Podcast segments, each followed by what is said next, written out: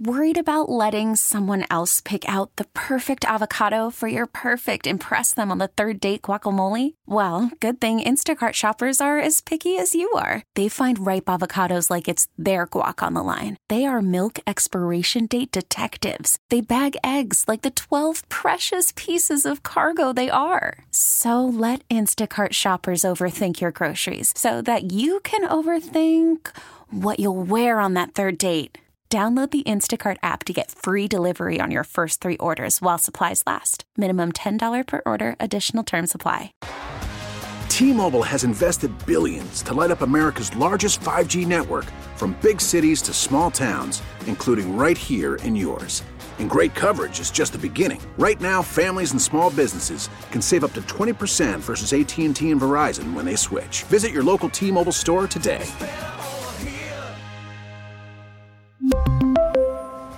Plan savings with three lines of T-Mobile Essentials versus comparable available plans. Plan features and taxes and fees may vary.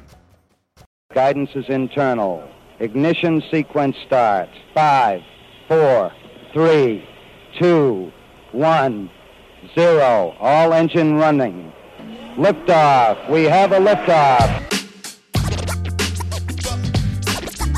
Permission to board, please. Permission to come aboard. Permission to board. Permission to board. Do I have some permission to board that sweet mothership? This is the Permission Granted Podcast. Here's D A. Welcome inside the P G P, the Permission Granted Podcast, the show about the show. Say it with me, the show within the show. the show. We always do this weekly to take you behind the curtain of the mothership, and you can always get this on its own podcast platform. Just search Permission Granted or the D A Show's podcast platform. So if you want to listen to the entire show on demand, that's full hours or the best of or the P G P, just search the D A Show on that podcast platform and listen to us there as well. And watch us every single day on the simulcast. That's available at watch D A dot com. That's mobile friendly, so watch us on your phone. Or you can watch us via Twitch as well, using the C B S Sports Radio channel on Twitch. Today, the Tuesday show of the mothership was quite the show. We had a lot of interesting topics and perhaps multiple twelve D A candidates. We begin with the Peter Schwartz saga, and I don't know about you, Mraz. My my wife has never met Peter, but she has heard us talk incessantly about him on the show. Now, I met my wife after Peter no longer worked with us. He was doing the two years of overnights with us. I met her right after we left overnights and began with our evening show, six until ten. That was January twenty fifteen, which is when I met her. So she's never met Schwartz, but your wife has, right? Because Schwartz has come to a couple of block parties. Yeah. And he's cu- he was at our wedding, let's not forget. Oh, wow. Wow, yeah. That's true. He made your wedding. Well, he was on the show. I wasn't going to leave one person out on the show when making the wedding invite list. So, yeah, he made our wedding. Huh. Wow, okay. In retrospect, how do you feel about Peter Schwartz having been at your wedding? Well, I, I can't regret anybody at my wedding because, frankly, though, they were all pieces of my life at any point or at that time. So I'm going to try to strategically answer this the right way. I think, you know, Pete was wonderful. And plus, look, anybody who's going to give me a solid opinion on the foods that got passed around at hors d'oeuvre or cocktail hour, I think that's fine. And I took Pete's opinion.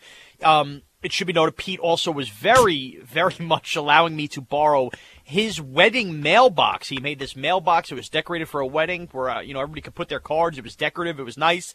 The only condition I thought I was going to be able to bring this mailbox home and then return it at work, he took the mailbox home with him. So I basically had to carry the cards in my arm like it was a football that got handed to me. But no, I thought it was great having him at the wedding. Please play, tell that story again where you borrowed Schwartz's mailbox for the cards for the yes. night, and then how did he how did he wrap that up? So again, to describe this, we've all been to a wedding where you hand the card over, you know, the money. It's the typical, okay, you have gifts. Pete, for his wedding, had kept a basically a, a what would look like a mailbox that would sit outside your house, but it was decorated in white and like fake flowers, and it, you know, it had all the, the wedding bells and whistles to it, and it was something that he kept because now in hindsight we know that Pete keeps everything, nothing gets thrown out. Mm-hmm. And he said, "Hey, would you like this? You know, it was a nice, you know, you put it behind your table. That's this way you keep all like your gifts and stuff organized." and the the venue had offered some kind of table or whatever. I said, you know what, Pete, sure. That was a really nice offer by you. Let's do it. So we get it, and, and people are, you know, coming over, hey, congrats on the wedding, putting their cards in there. It really, it worked out wonderfully. It, it was beautiful. And then the wedding was wrapping up, you know, with a half an hour left. Pete asked if I could empty all, all the cards out of the mailbox so he could get that home. I didn't know what to say, so I began emptying all the cards out of the mailbox while my wife, all of one day, looked over and said, what are you, what are you doing? I said, well, Pete wants the mailbox back. And she said, well, what are we going to do with the cards now? We planned on keeping the cards in there until we got home. And uh, sure enough, Pete ended up walking out of the wedding, holding it over his shoulder like it was like kind of like a child you would carry to the car. Mailbox made its way out, and I had a bunch of unorganized cards all over my table as mashed potatoes and steak au jus was everywhere. Is inviting Schwartz to your wedding a little bit like naming Sean Alexander to the all-decade team? You're like, in the moment it seemed right, but in retrospect it kind of seems crazy. It, it's I mean, that's a fair comp. Uh, me and my wife have actually played this game since. There, you could we could probably make cut downs by about fifty people that were at our wedding that would never be invited today, and we have like fifty new people in our life that would be invited today. So it's not strictly a Sean Alexander Schwartz thing, but he does fall into that category. You know, when you when you rattle off those lists of. Or you go to a guy's Wikipedia, go, when did he make the M L B All-Star team? What year was that? Like, that is what the wedding looks like in hindsight. Do you ever struggle with whether we talk about Pete too much because it's such an inside joke? I do, and then I don't. I do because I think only we care about it, but the feedback I know I get, I know you get from listeners who just eat it up. And listeners that definitely joined the show after Pete was ever a part of it, on top of the listeners that have always been with us from day one of the overnights where they knew Pete was a part of it. So w- every time I struggle, I look back and I realize the feedback we get is so positive because the stories build themselves with him that I actually don't have an issue with it. And I know I get, this is one I get crushed with from my own family. They always feel bad. They like Pete. They think Pete's a genuine good guy. I said, but you guys are missing the joke with Pete. And that that's always it's always an internal fight with me with family members about how much Pete we talk. But I think with listeners, no, I don't struggle with it at all anymore. Because Pete's not part of the show and now hasn't been part of the show in six years. So I wonder, like, oh, man, is it irrelevant? If he was part of the show, it's obviously relevant. He's not even really working at C B S Sports Radio anymore. And so I'm like, boy, I just don't know if people find this as funny as we do because we know Pete so well. But then I'll see tweets about how insane people think that these stories are. And then, like, my wife will ask me, you know, so is is Pete real about this? Like, what's going on? And she's obviously drawn into the storyline. And if people that are unfamiliar with Pete are drawn into this caricature of a human, then it works. Then it's captivating radio, then it's interesting radio. And I still think it is.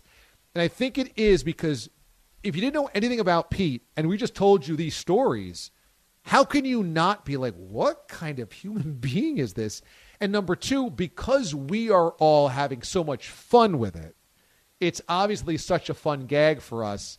I think that people want to hear us laugh about something that we really find funny, so it makes for good radio there. But I do sometimes go like, boy, I wonder if we care about this way more than anybody else cares about it. Well, that's, there's probably we probably do, but I think the way we care about it makes others care by virtue. Maybe our listeners listening to this P G P will let us know whether they do care about it or not. I hope they do. But I also think that this is a win for Pete, D A, too, because if we care about it this much and thus our listeners really want to be invested and be ahead of it, all this does is pad Pete's follower count and then inflates his ego to think people actually care about the stuff he's tweeting and doesn't realize they're there to make sure that they don't miss an episode of the story we're going to talk about on Meat on the Bone. Yeah, and when Pete gets into, into it with other media members, that's a media feud that people just generally usually like getting getting into. Media feuds are just interesting. You know, people like people fighting, and media feuds are so dorky that they're kind of like funny on a very, you know, it's a very lighthearted scale. It's not real fighting. It's like dorky media people fighting. So I do think that that works. But Pete is just shoveling us content every single day. I mean, frankly, like last year when the pandemic hit and people said, what are you going to talk about? I was motivated. I, I was energized. I'm like, this is what I've always dreamt of. How do I do a show about nothing that happened last night? Because nothing's happening. What would the show be? And it gave us this huge breadth, this huge width of of ability to do whatever we wanted. And I honestly think if we needed to do four hours of just Pete, I think we could. I think it, it might drag by hour two, hour three, but I think for a full hour, maybe two, the four of us could have a lot of fun with Pete just by the content that he's shoveling us on a daily basis. It's almost too much to cover. Oh, I don't think, D A, I absolutely know we could. And I think the real key there is it's the tweets within the tweets, right? Because there's only so much we could get to when we talk about the media feud. And as I mentioned, uh, just on this, the newest tweet that they, you know, the T V timeout stuff, you could spend just a half an hour on what the T V timeout was before you even get to the heartwarming support and all he's been through. And then I could do a half an hour on him using a heart emoji. That's one tweet. And you're talking about a guy who doesn't sit sit down on his thumbs. You're talking about ten tweets a, sh- a day. Four of them at least are absurd. Do one tweet an hour and the tweets within the tweets. Well, there is not a doubt. I would, matter of fact, I'd welcome it. It would be the show I look forward to the most. I think there's no doubt we could do four hours on it. Schwartz last night after this media beef that he got into with somebody this week because he wore a jersey to a game and this media person said, you're not a real journalist. Pete tweeted last night during the Islanders game, I'd like to take this T V timeout to address the situation. Then addressed how overwhelmed he was by the outpouring of support from people that supported him in what he amounted to a character assassination. And it also should be noted another Another one of these sentences we didn't break down. The people that supported him both publicly and privately.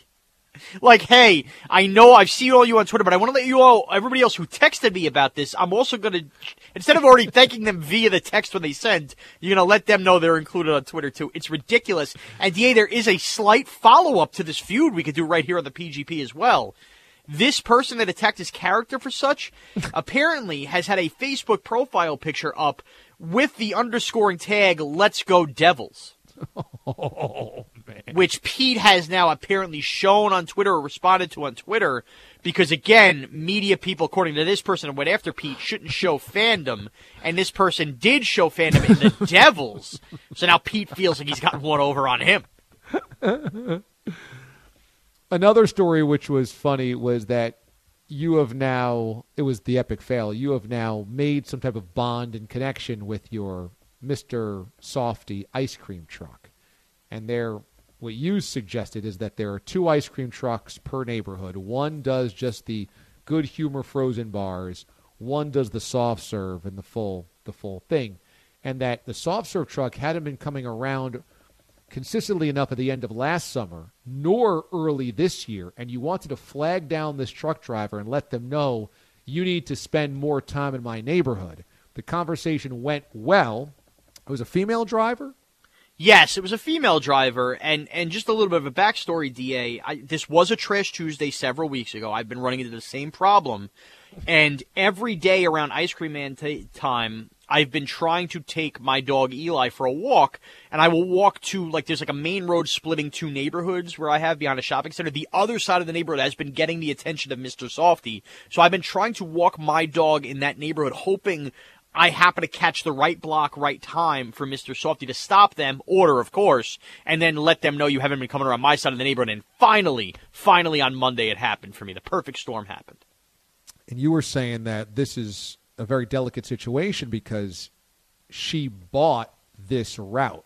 So yes. she she's the new owner of the Softee truck, and she bought the route. And I and I kind of was a little surprised to hear that you don't just you don't just buy a truck and just go like, okay, I want to go to this neighborhood, this neighborhood, this neighborhood. You actually buy a specific neighborhood or route. And I kind of poo-pooed this, and so did Bogish. Well, after the show, and we're only taping this show, you know, ten minutes after the show, but tape of the P G P, my buddy Pens, who is a big listener to the show, texted me right after the program, right after the epic fail, and said, just so you know, Mraz is right about New York City ice cream trucks, legit turf wars and weird gang stuff. And Told I said, you. Really? And he sent me a profile done by the New York Times two summers ago. And the story is titled, A Renegade Muscles In on Mister Softee's Turf. There's also another story he sent me from New York Eater dot com. As summer begins, N Y C soft serve turf war reignites. So this is a legit thing, and I apologize for doubting you on it.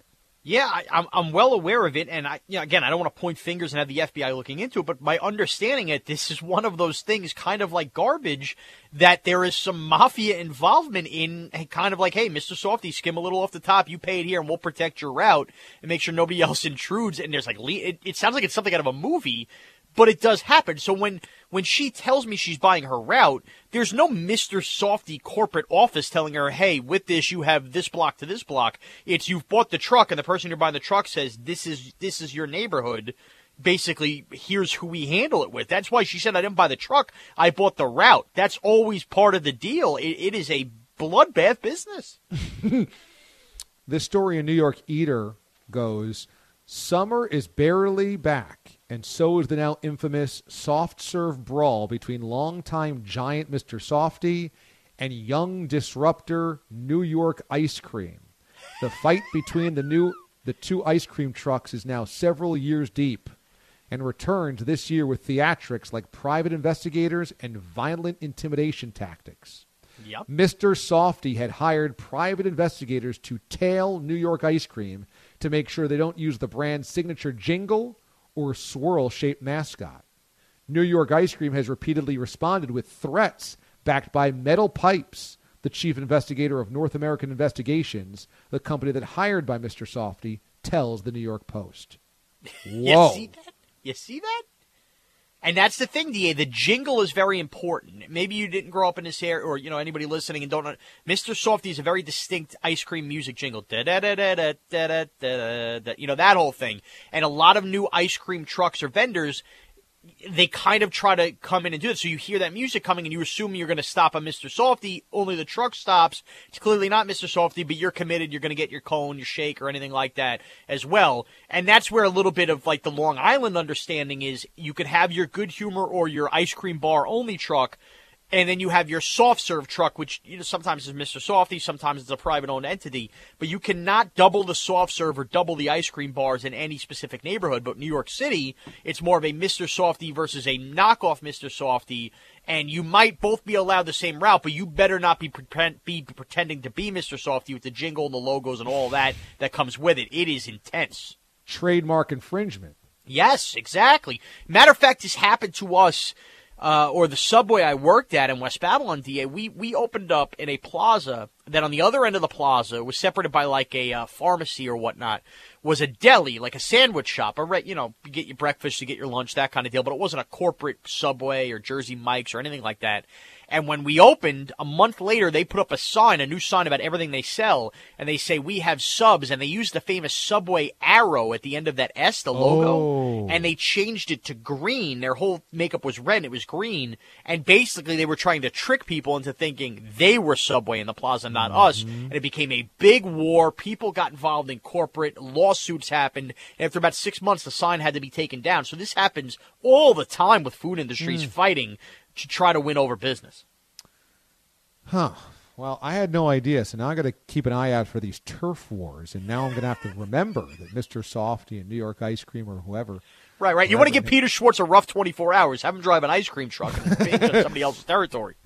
I will say that my cousin and my brother once drove the ice cream truck where in our hometown, but we don't have those type of turf wars because, you know, every town just has its own ice cream truck. It's not like you can go from town to town to town. So I'd be interested to get, it sounds like it's a much more cutthroat business in New York City. I think we should try to get on an ice cream truck driver. I don't know if the one that's new to the route would talk. Maybe you could ask somebody in your neighborhood if they oh. know an ice cream truck driver from a different neighborhood. No, that this is a slam dunk, D A. Uh, Eddie, our friend Eddie, has owned the West Babylon route. It's his own Eddie's Ice Cream. It's not Mister Softee, but Mister Softee is not allowed in his neighborhood. he would absolutely join. A huge soccer fan as well. Would absolutely. I could get Eddie on in a heartbeat for us. Okay, let's get Eddie, the ice cream truck driver, on the show, and really get into the weeds of the of the rivalry between these ice cream trucks. Okay, all right. I'll place a call to Eddie today. I have his cell phone number, so we, me and him go way back. We used to, I used to have to text if I was getting hungry to let him know come by my my block soon, and he'd have to cut over. So I got a good relationship with Eddie. Last week you lamented New uh, Mother's Day, and we had Katie Lindahl join us and say, "Hey, it's not a big deal. It's one day." You were really knocked for a loop, but Katie ended up hooking you up with that grilled cheese toaster. Have you gotten the grilled cheese toaster yet? I have. I have. Uh, I've texted Katie. Very, thank you very much. Katie also made a point to write in the, uh, if you will, like the receipt card when it got shipped. Hey, honey, love you for Mother's Day. She wrote as if it was me, but by the time my wife received it, she had already heard the show on replay and knew that Katie sent it. So I couldn't necessarily pull it off that it was from me, which made it very, very funny. Matter of fact, that is on tap to finally use for lunch today, D A, so I have oh. not used it yet. That is planned lunch today.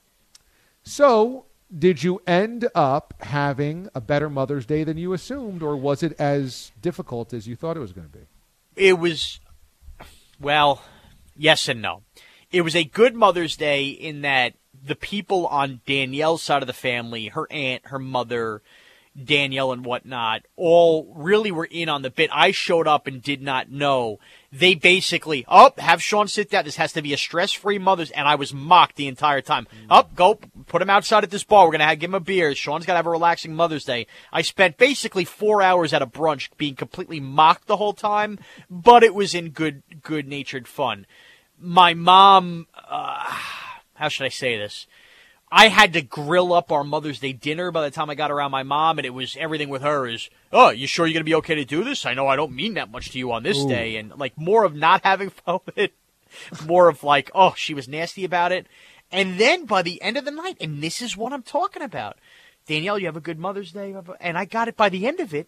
I got, you know, not for nothing, you usually do way better with the cards for me. A lot more oh, sentimental wow. value or anything. Kind of, I felt like you mailed in the card decision. I said, are you kidding me? I said, this is exactly what I'm talking about in the show. I have to throw a perfect game, and I almost got there, and basically I give up a walk-off in the ninth. You got to hit me with that at nine o'clock at night?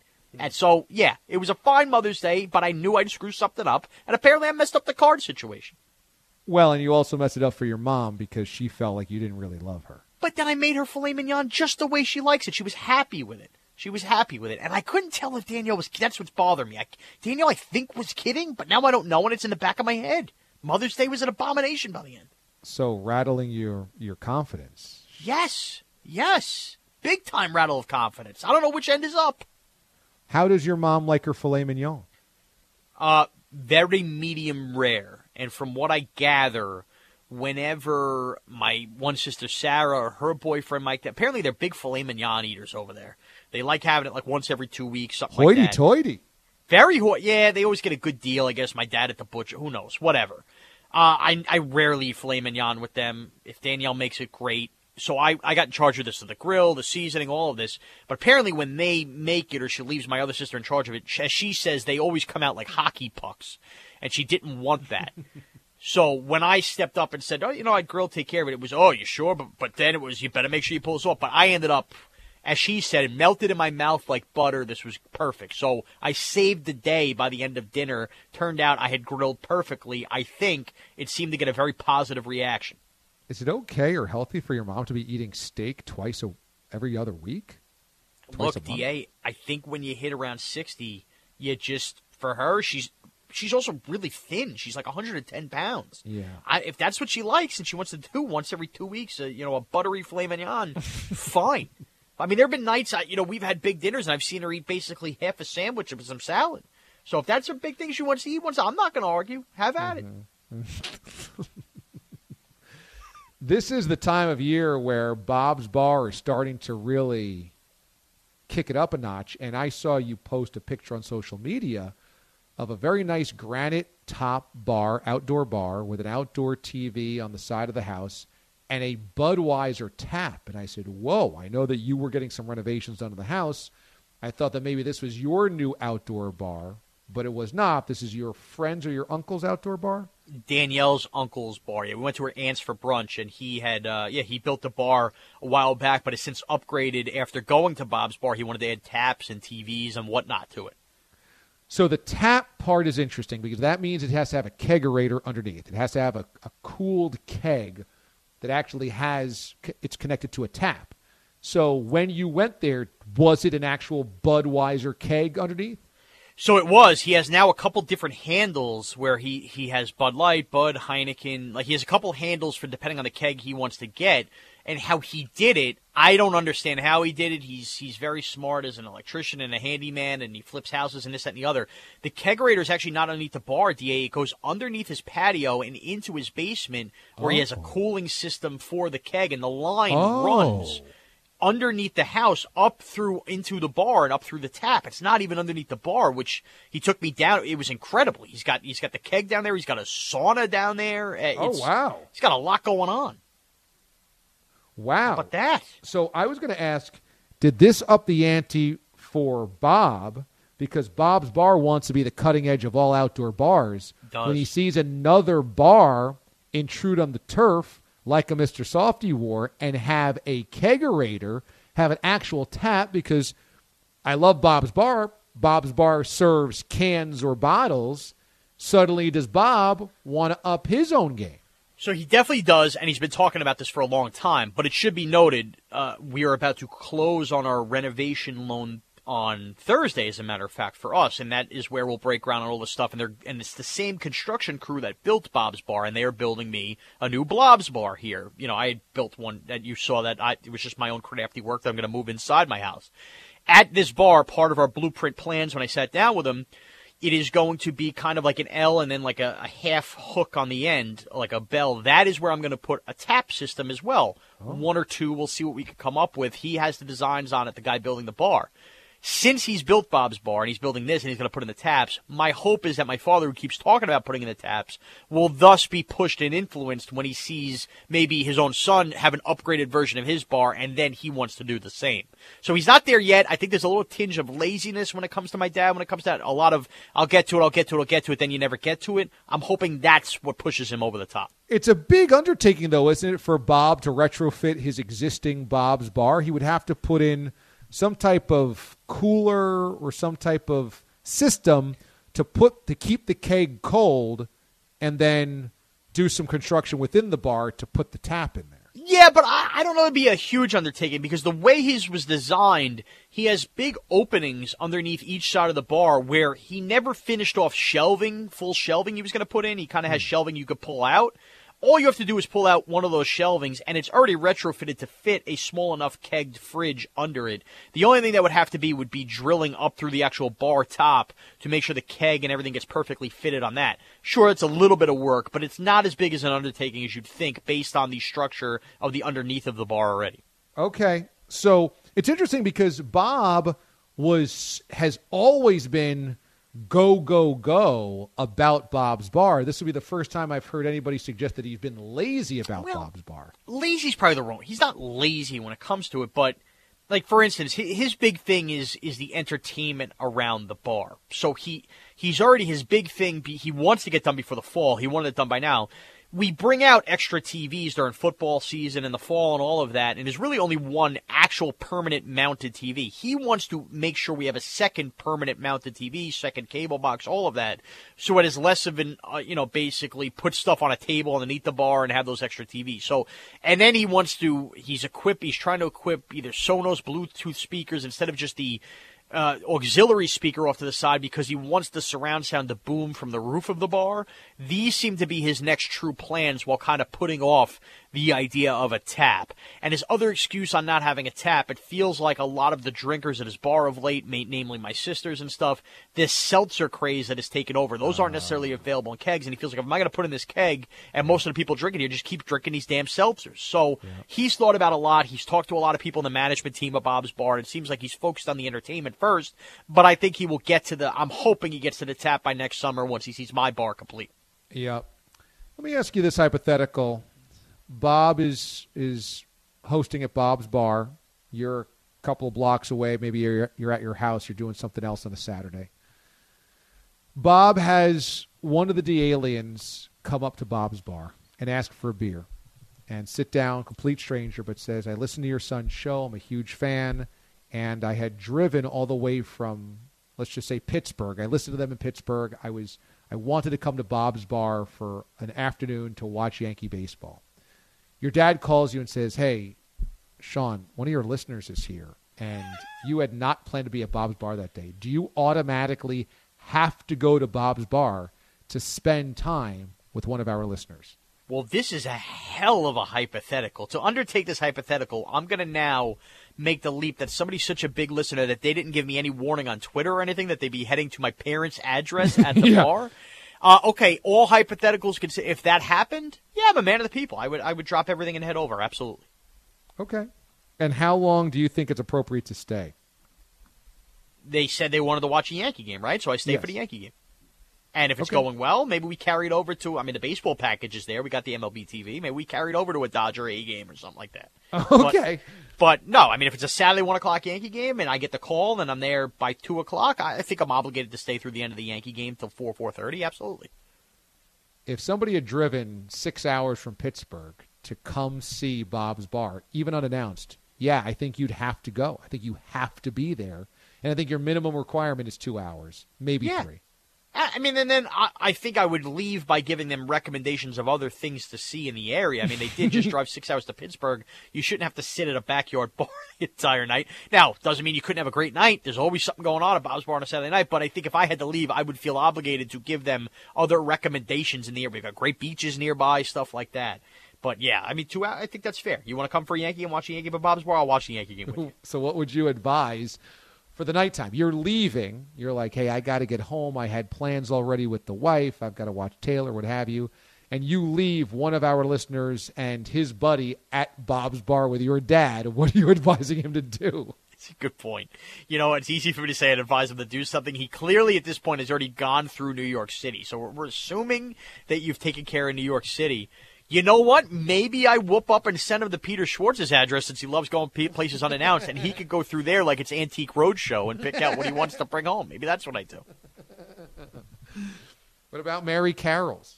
Yeah, Mary Carroll's is going strong. They added a back beach bar they just by putting down fake sand in a parking lot.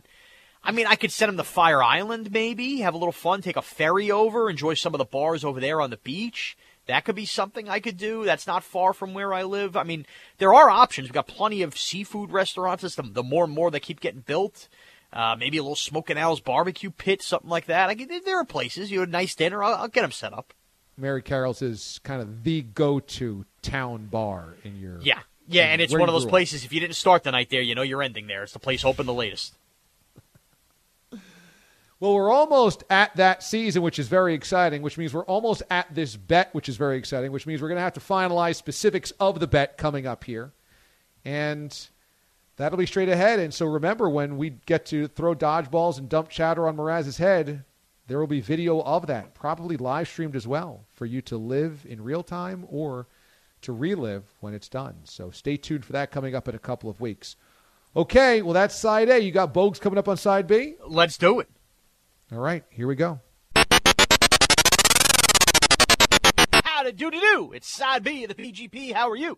It is Mraz, the host of Side B, the executive producer of the D A Show, having a fine Tuesday. We're taping this on Tuesday. If you're listening on Wednesday, great. You're listening on Thursday, great. Listen on Friday, awesome. Doesn't matter what day you listen, just as long as you listen. But honesty is the best policy. We are taping this on Tuesday, May the eleventh, twenty twenty-one, and Andrew the Bogeyman Bogush joins me now. Bogush, hello, how are you?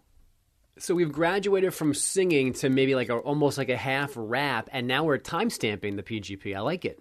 Yeah, I, look, again, you never know. You have fun with your P G P. You never know what you're going to get. So you just you, you well, go with and- the punches. And I figure out what I want and to do. And side B should be easy because we we always trip up each other, like trying to like uh, like making time references as if it as if people can't know when we're taping it. So then like yesterday, today, this morning, tomorrow, like all gets out of whack.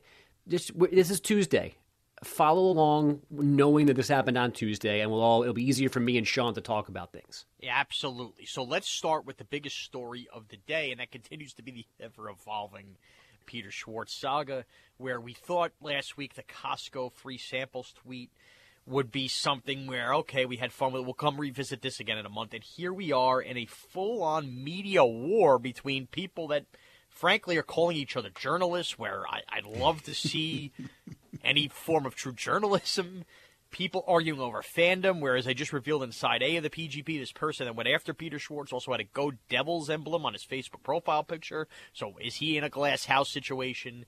And now the let's take this T V time out to thank everybody for the heartwarming pouring of emotion and support for all the troubled times that Pete's been through fighting this other media member and the attack on his character. Bogish, let me, I mean, where do we start? Let, let's start here. Do you do you consider Peter Schwartz a journalist? Oh man, I mean that's that's a loaded question. I will say this: you said on you said on the air on Monday that we're that we're not journalists. Now this conversation has come up more than once, all over the place. I, I do believe that we are, and we're not journalists like New York Times, A B C News. Like we're not journalists.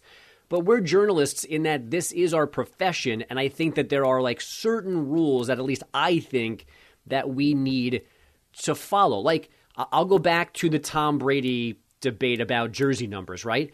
Like right.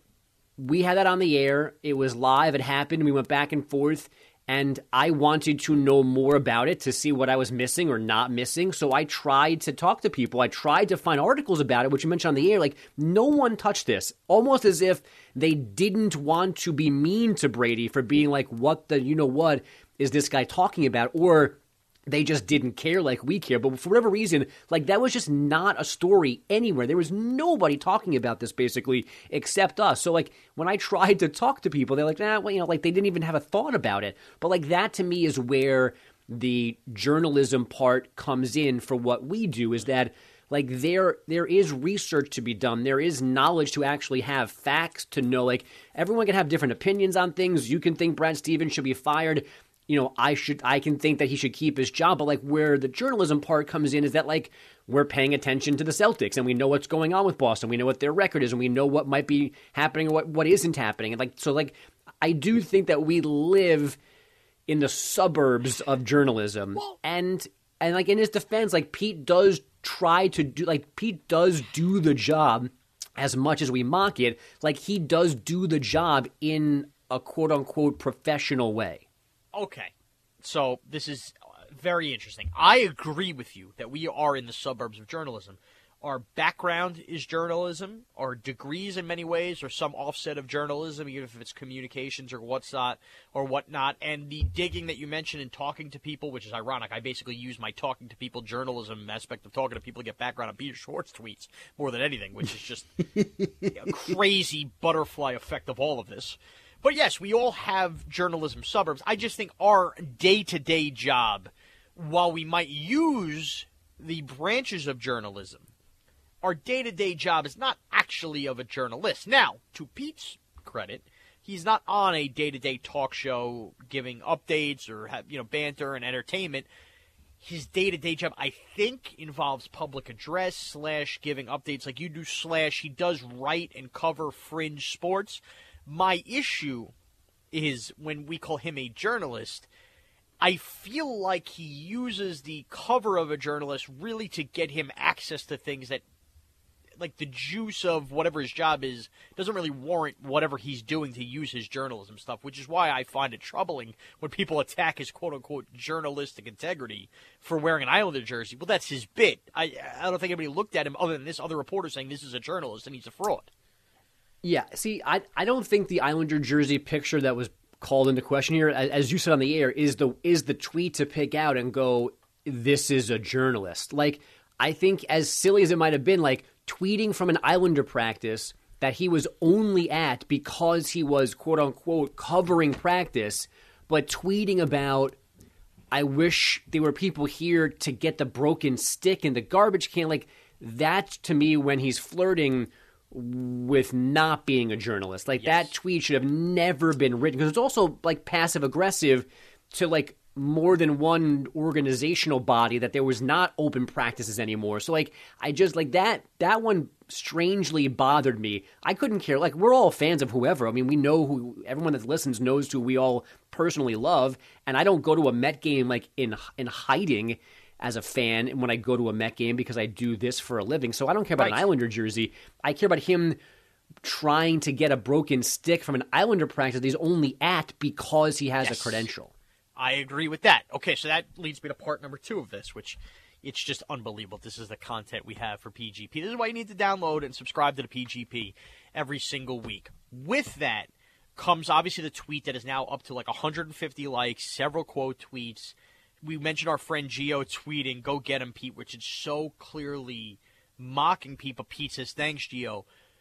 It almost scares me as a human being, and tell me if you feel the same way, Bogish, that Pete is getting this much run on this tweet and doesn't understand that people are mocking him, slash making fun of him, slash just laughing at the ridiculousness of it, and that he interprets that as serious support. Serious, hey, all these people have my back here. Serious stuff. Can you imagine living in a world, Bogish, where you might put something out on social media that to you is serious, like you don't get as a joke, that people are making fun of you about, and then not understand that people are making fun of you about it and think that they really have your support? Like, this to me is another layer of this. D A mentioned this on Saturday, how much could we do on Schwartz in one show? And I said we could do four hours. This is the next layer of it that's so crazy. How could he be so, I guess the word is tone deaf, to not understand that he's the butt of the joke here?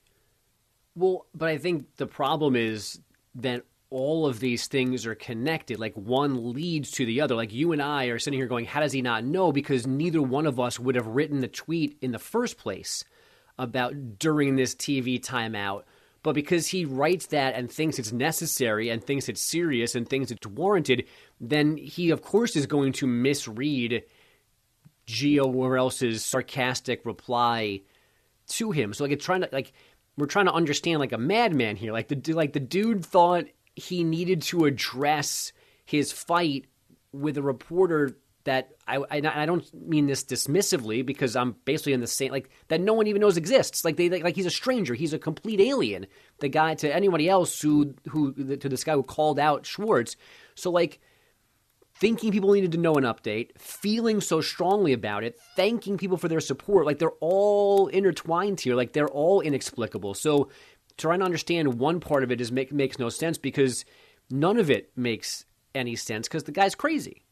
Yeah, I, I guess that's fair. And I'll get off Pete now here for a second because it's actually hurting my brain to keep dissecting. Wait, I got to say one more thing, though. Yeah. I, I know that the meat of all of this is what comes after it. I still can't believe that he began any tweet with, "I want to use this T V timeout in the Islander game." Like, nothing after that matters really, because it, all of it is nonsense, because he's taking a T V timeout in an Islander game to tell us because he couldn't t- type and watch the Islander game, or again, like, he knew everyone wouldn't be paying attention during the Islander game, so all of Twitter was now free during this T V timeout to get this, to, to read Pete getting this off his chest. Like, I just, I those, however many words that is, seven, eight, nine words, like, I can't believe those start any rational thought from a human being. Oh, and, and, oh.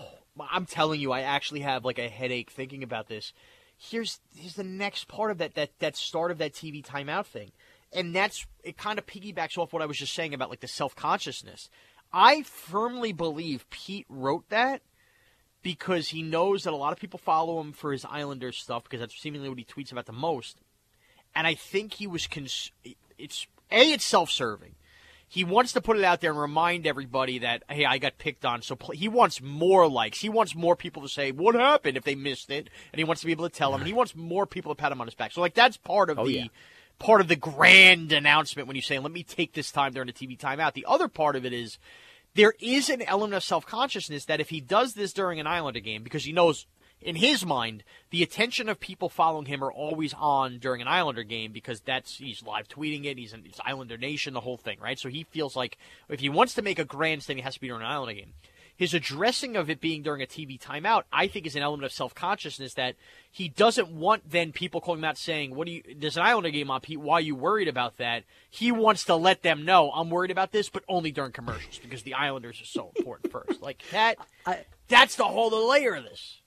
Uh, I might start all of my tweets for the next twenty-four hours with, I want to take this T V time out in the Islander game, dot, dot, dot, and everything else, just anything else comes after that. But that's just an oh, amazing sh- way to start a tweet. That's a great idea. I think I'll do that during the Yankee game tonight. We should all do that. That's a great yeah. idea. We we should all play the game. I want to take this time during a T V timeout until one of us gets called out by him. Yeah. That should be the plan. Oh, that's oh. a genius idea. All right, well, let me just end with this then, because I can't not do this whole P G P without addressing the bathroom incident at D A's house with one of his sister's friends' husbands that wanted to, quote, blow it up and find a different bathroom. And thankfully, D A literally lives in a candle workshop, so he had plenty of candles to take care of. My question to you, Bogish, would be, and I tried to dance around this, this guy seems like very disgusting, maybe got the wrong idea of D A. I probably would have just laughed out loud when the guy said it to me and tried to help him out. Do you think that this guy has a bowel syndrome situation often from the be that free about asking? Or do you think that D A's ribs and or salmon on that smoker that he brags about is a, a recipe for an oopsie? Uh, I can't I can't blame D A. That's a serious thing. As a fellow novice smoker of meats, uh, I would never point the finger at him. I don't even know. I feel like if D A was poisoning people, they'd be throwing up, not having a like a, a lower exit, because that means it's going all the way through your system. And that's taken that's taken right. hours. Right, if the fans in the one hundred section would never out even, of the stadium. Exactly. It would never even get to their stomach to then come out that way. So I don't think this is to be to be blamed on D A. This is all on this guy. And maybe he has some kind of valid G I issue, but, dude, you got to have more couth. I think that's the word when, you, when, when you're announcing to somebody that you just met. Like, I wouldn't even say that to somebody who I've known my entire life. I would never go like to, to like my best friend in the world, like, hey, Kev, uh, I got to blow up your bathroom. Where should I go? Like, I might be a little less diplomatic because he knows me and I don't care if he makes fun of me after the fact. But, like, those are sentences and words I would never, ever use. And this guy did it to basically a stranger in the stranger's house. It, it, it It's an unbelievable turn of events. And it really, let's face it, we had the Mister Softee turf wars that D A and I talked about at the beginning. That was our epic fail on Tuesday. We had the Schwartz stuff in between. And what you had there, I mean, we've had D A complaining about car registries and, and, and plows. What you had there was arguably the greatest, most entertaining D A trash Tuesday ever. And I, I just, I had to address it here. And, and really, I could do four hours on the guy asking D A to blow up his bathroom. So I'm glad you entertained. And it was the third most, the third most, uh, the third biggest topic on a Tuesday show was this guy in a bathroom yeah. at D A's house. Yeah, it's unbelievable. Who needed Russell Westbrook's triple-double record, really? Who needed it on Tuesday? Uh, all right, Bogues. Well, a, a wild start to the D A show week. We'll wrap it here. We can follow you on Twitter at Andrew Bogish, and you can follow me on Twitter and Instagram at Mraz C B S. Have a howdy doodly doo week, everyone.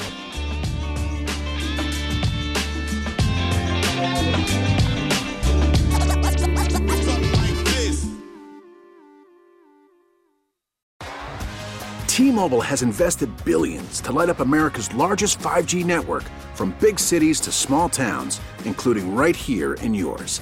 And great coverage is just the beginning. Right now, families and small businesses can save up to twenty percent versus A T and T and Verizon when they switch. Visit your local T-Mobile store today.